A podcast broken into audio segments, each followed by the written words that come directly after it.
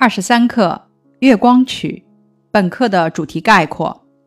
这篇课文讲述了德国著名的音乐家贝多芬，因为同情穷鞋匠兄妹而为他们弹琴，有感于盲姑娘对音乐的痴迷，而即兴创作出《月光曲》的传奇故事，表现了音乐家贝多芬对穷苦人民的同情和热爱，也表现了他丰富的想象力和卓越的才华。本课的内容提要：本文主要写的是，有一年秋天，贝多芬到莱茵河边的一个小镇演出。晚上散步的时候，他被断断续续的钢琴声吸引，来到了一所茅屋前。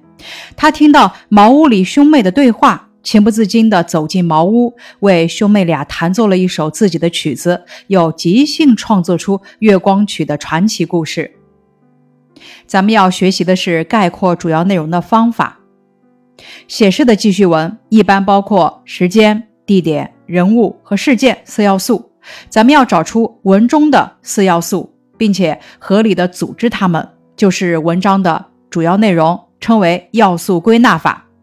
比方说，本文的时间：一年秋天；地点：莱茵河边的一个小镇；人物：贝多芬兄妹俩；事件：即兴创作《月光曲》。咱们将这些内容按照一定的顺序串联起来，就是文章的主要内容。月光曲的曲调应该是舒缓、明快、高昂的。咱们接下来赏析一则语段：皮鞋匠静静地听着，他好像面对着大海。月亮正从水天相接的地方升起来，波光粼粼的海面上，霎时间洒满了银光。月亮越升越高，穿过一缕一缕轻纱似的微云。忽然，海面上刮起了大风，卷起了巨浪。被月光照得雪亮的浪花，一个连一个朝着岸边涌过来。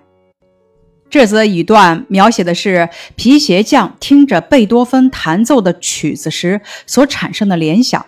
通过这样的联想，从侧面写出了贝多芬弹的曲子的节奏变化是弱、中强。强，那月光曲的旋律是怎样通过皮鞋匠的想象表现出来的呢？皮鞋匠的想象，月亮正从水天相接的地方升起来，波光粼粼的海面上霎时间洒满了银光。旋律属于音乐轻柔舒缓。皮鞋匠的想象。月亮越升越高，穿过一缕一缕轻纱似的微云。旋律，音乐的气势逐渐增强，曲调出现了波折。皮鞋匠的想象，忽然海面上刮起了大风，卷起了巨浪，被月光照得雪亮的浪花，一个连一个朝着岸边涌过来。旋律，音乐骤然响起，高昂激越，节奏越来越快。皮鞋匠听着贝多芬的琴声，联想到海上明月升起的绮丽画面。第一幅，月亮正从水天相接处升起，海面上洒满了银光。此刻，贝多芬轻轻地按着琴键，音乐轻柔舒缓。第二幅，月亮越升越高，天空出现了一缕一缕轻纱似的微云。随着景象的变化，音乐气势逐渐增强。曲调出现转折。第三幅，从忽然海面上刮起了大风，到朝着岸边涌过来，音乐骤然响起，高昂激越，节奏越来越快。多么美丽的画面，多么丰富的联想，时而舒缓，时而明快，时而悠扬，时而激烈，清新梦幻的境界，优美和谐的曲调，让咱们不得不叹服贝多芬高超的技艺。关于这则语段赏析的方法解读，联想是一种心理活动的方式，也是一种重要的构思方式，指的是由某人或者某事物而想起其他相关的人或者事物。那么，怎么样展开联想呢？首先，第一点，从相近相关的方面去联想，什么意思呢？就是由对某一事物的感知。而引起对跟它相近或者相关的其他事物的联想，比方说，一提到秋叶，咱们是不是往往立刻就会想到落叶？第二点，抓住相似的特点展开联想，就是由对某一事物的感知而引起对跟它在性质或者形态上有某种相似的事物的联想。比方说，咱们由飞舞的柳絮可以联想到飘落的雪花。第三点，朝着相对相反的方向去联想。就是由对某一事物的感知而引发对与它在性质或特点上相对或相反的事物的联想。比方说，咱们学过的许地山的《落花生》这篇课文中，由埋在地下的花生联想到同它相对的事物——挂在枝头的桃子、石榴、苹果。第四点，抓住事物之间的因果关系展开联想。比如说，咱们早上看到地面潮湿，会想到可能是前一天夜间下过雨了。示例展示：站在烈士纪念碑前，我仿佛看到了面对敌人的刺刀，视死如归的刘胡兰，看到了受到严刑拷打、信念不改的江姐，看到了把敌人引上绝路后壮烈跳崖的狼牙山五壮士。他们用青春和热血向世人展示着爱好和平、勤劳勇敢、自强不息的民族精神。他们是中华民族的骄傲。本课的问题归纳：想一想，课文写了什么？本文讲述了德国著名音乐家贝多芬因同情穷鞋匠兄妹而为他们弹琴，有感于盲姑娘对音乐的痴迷而即兴创作《月光曲》的传奇故事。问题二：一个姑娘说：“这首曲子多难弹呢？我只听别人弹过几遍，总是记不住该怎样弹。要是能听一听贝多芬自己是怎样弹的，那有多好啊！”姑娘的话用了两个感叹号。有什么表达效果呢？姑娘所说的话用了两个感叹号，一是为自己弹不好这首曲子而着急，二是表达自己对弹好这首曲子的渴望。从中可以看出姑娘对音乐的痴迷。问题三：姑娘为什么说不过随便说说罢了？我不过随便说说罢了，是盲姑娘对哥哥的劝慰。由此可见，姑娘家境贫穷。他非常体谅哥哥的难处。问题四：盲姑娘为什么这么激动？她是怎么知道弹奏曲子的人是贝多芬的？盲姑娘不但爱音乐，而且懂音乐。纯熟的琴技再联想到贝多芬在附近演出，这让懂音乐的盲姑娘断定这个人就是贝多芬。梦寐以求的愿望变成了现实，盲姑娘的激动之情自然溢于言表。问题五：为什么说盲姑娘仿佛也看到了她从来没有看到过的景象——月光照耀下的波涛汹涌的大海？盲姑娘眼睛瞎了，是看不见的，但是她懂音乐，能理解、感受贝多芬弹奏的内容，她听得入神了，能联想到月光下的大海，所以说她仿佛也看到了。本课的课后练习部分。说说贝多芬为什么弹琴给盲姑娘听？为什么弹完一曲又弹一曲？弹第一曲，因为贝多芬被女孩热爱音乐、善解人意所感动；弹第二曲，因为是名姑娘爱音乐、懂音乐，贝多芬遇到了知音，激发了他创作的欲望和灵感，所以弹完一曲又弹一曲。反复朗读第九自然段，想象描绘的画面，感受乐曲的美妙，再背诵下来。听着贝多芬的琴声，咱们可以联想到海上明月升起的绮丽画面。第一幅，月亮刚从水天相接处升起，平静的海面上洒满银光。此刻，贝多芬轻轻地按着琴键，音乐清幽舒缓。第二幅。月亮越升越高，穿过天空出现的一缕缕轻纱似的微云，随着景象的变化，音乐气势逐渐增强，曲调出现了波折。第三幅，忽然海面上刮起了大风，卷起了巨浪，强音乐骤然响起，月光照耀，浪花涌过来，气势凶猛，音乐高昂激越，节奏越来越快。小练笔部分，选做题，听一听自己喜爱的音乐，展开联想和想象，把想到的情景写下来。咱们首先可以想一想，课内或者课外自己印象深刻的歌曲或者其他音乐作品。咱们可以闭上眼睛，默默地回想音乐旋律，或者小声地哼唱出来，感受自己脑海中想象到的画面。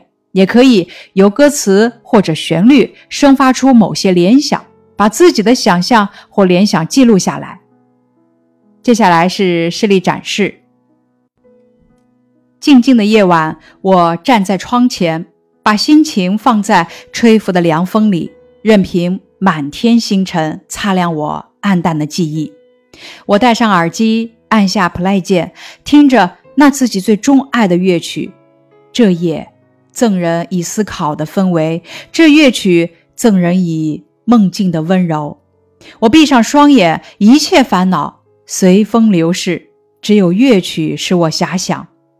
我那高高的山梁后面是家乡那一片可爱的秋，在缓缓的钢琴前奏中，我仿佛推开了一扇窗，映入眼帘的是一条弯弯曲曲的山间小道，一直通往很远很远的地方。我漫步在山间小道上，路两旁是一棵棵火红的枫树，手掌形的枫树叶正随着连绵悠长的乐曲有节奏的下降。一片一片又一片，我完全沉浸在这火红色的世界中，不禁轻轻举起双手，想拥抱这奇妙的世界。继续往前走，一条小溪横在我的面前，溪水随着乐曲中叮叮咚咚的声音往前流。它的对岸是一间正冒着炊烟的田间小屋，几只小鸟在空中自由地歌唱，唱出了一首。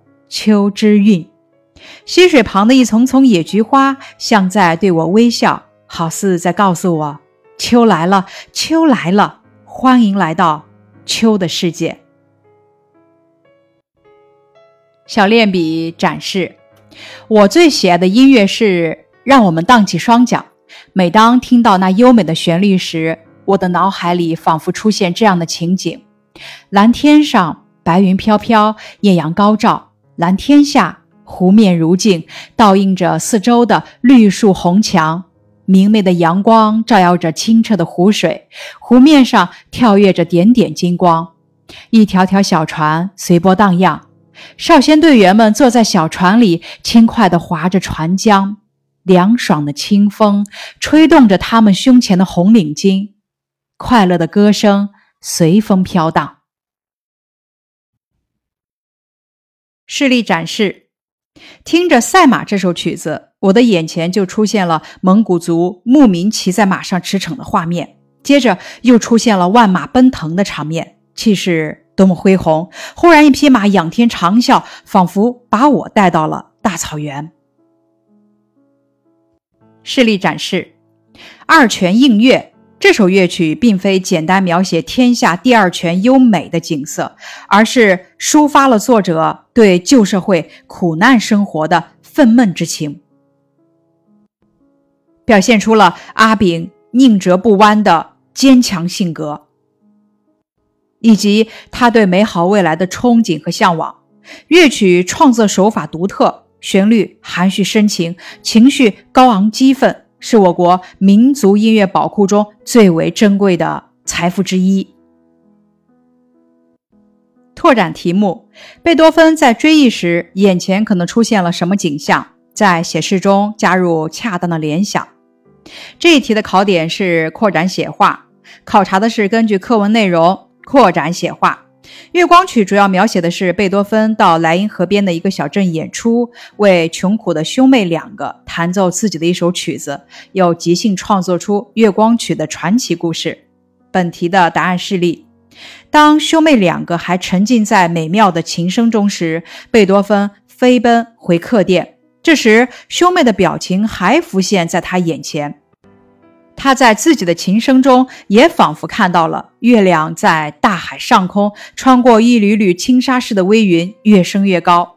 他在自己的琴声中也看到了波涛汹涌的巨浪涌向岸边，发出巨大的响声。在这样的情景交替中，贝多芬充满激情地写下了闻名世界的《月光曲》。拓展题目：贝多芬为什么没有回答姑娘的问话？你告诉大家贝多芬当时如何想的？发挥你的想象，简单说说。这题的考点是扩展写话，主要考察的是咱们的口语交际能力。《月光曲》主要讲了一年秋季的一个夜晚，贝多芬在莱茵河边散步，听见兄妹两个对话，被盲女孩对音乐的热爱而感动，于是为兄妹俩弹奏了两曲，其中一曲为《月光曲》。本题答案示例：贝多芬可能会想，我在音乐会上为贵族们演奏音乐，无非是对牛弹琴，牛不入耳罢了。这些贵族中并没有几个人懂得音乐，他们只是为了炫耀自己的身份。而这个盲姑娘却能懂得我的音乐，我要再为她演奏一曲。拓展练笔，你最喜欢什么乐曲或歌曲？听的时候心情是怎么样的？你喜欢的音乐引发了你怎样的想象或者联想？仿照课文的写法，把它们写出来。如果像课文那样运用比喻和虚实结合来表达，会更好。题目：我最喜爱的乐曲，两百字以上。考点属于记叙文。这题是命题作文，要求以我最喜爱的乐曲为题写一篇作文，仿照课文《月光曲》的写法，介绍一首自己喜欢的乐曲。在写作时要注意写出听的时候心情以及音乐引发的想象或者联想。如果像课文那样运用比喻和虚实结合来表达，会更好。示例：我最喜欢的一首乐曲《蓝色多瑙河》。我们从出生到现在看过无数的节目，也听过无数的音乐。思考一下，你最喜欢哪首歌呢？你为什么喜欢呢？如果你问我这个问题，我会坚定不移地告诉你：蓝色多瑙河。如果你问我为什么，那就请接着往下看吧。我最喜欢的乐曲是《蓝色多瑙河圆舞曲》，或许你还不太了解它。下面我就向你做一简单介绍。《蓝色多瑙河圆舞曲》是奥地利作曲家、指挥家、圆舞曲音乐集大成者约翰·施特劳斯，被后人称之为圆舞曲之王。而《蓝色多瑙河圆舞曲》被称为奥地利第二国歌。蓝色多瑙河圆舞曲共分为五个部分，每一个部分都是节奏鲜明、旋律畅快，每一个部分都有自己的旋律，这正是它的奇妙之处，也是我喜欢它的原因之一。当你聆听蓝色多瑙河圆舞曲时，你就像是走进了仙境一般。第一、第二圆舞曲奏响了，优美的旋律和活泼的节奏，仿佛是告诉世人。春姑娘来了，描绘出一幅如诗如画的情景。第三、第四圆舞曲用歌一般的音阶把我带进春的殿堂，尽情的玩耍。第五圆舞曲以那热烈的节拍把乐曲推向高潮，最后在优美热烈的乐曲声中结束了圆舞曲。我喜欢它。不仅因为它非常优美动听，更因为在我情绪低落时，它可以抚慰我的心灵。音乐是人类心灵的窗户，正如蓝色多瑙河一样，音乐使人开心，音乐使人乐观，音乐更使人坚强。最后，咱们来讲一下阳春白雪、下里巴人和曲高和寡。宋玉是战国时期楚国人。楚王听到很多人说宋玉的坏话，就把他找来问道：“你是不是有过什么过失呢？为什么许多人对你不满意呢？”宋玉答道：“有一个歌唱家在京城唱歌，开始唱的是楚国最流行的民间歌曲《下里巴人》。这时围观的人中有好几千人跟着唱。接着，他又唱起高声优雅的《杨阿》《谢露》，跟着唱的就只有几百人了。当他再唱起高雅的《阳春白雪》时，跟着唱的就仅剩几十人了。最后，他唱起五音六律特别和谐的高技巧歌曲时，能跟着一块唱的就只有几个人了。可见，歌曲越高深，能跟着唱的人就越少啊。接着，宋玉又说：“那些杰出的人物志向远大，行为高尚，一般人当然不会理解。我的情况正是这样啊。”楚王听了宋玉这番话，觉得很有道理，就没有再追问下去。宋玉的话表现了他超然独处、孤芳自赏的品性。成语“阳春白雪，下里巴人”，曲高和寡由此得来。阳春白雪后泛指高深的、不通俗的文学艺术。